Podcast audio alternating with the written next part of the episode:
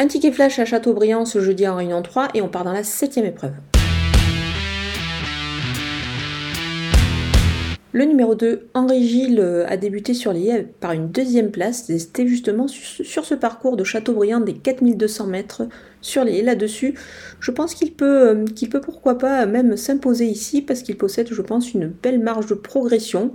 Je vais prendre la ligne de cette course-là puisque derrière lui euh, bah, concluait le numéro 3, Aladini, à la troisième place ce jour-là. Lui, c'est un cheval qui a déjà quand même pas mal couru sur les il a pas mal d'expérience. Je pense qu'il devrait pouvoir continuer, confirmer ici. Donc on va garder ces deux chevaux pour un couplet gagnant placé.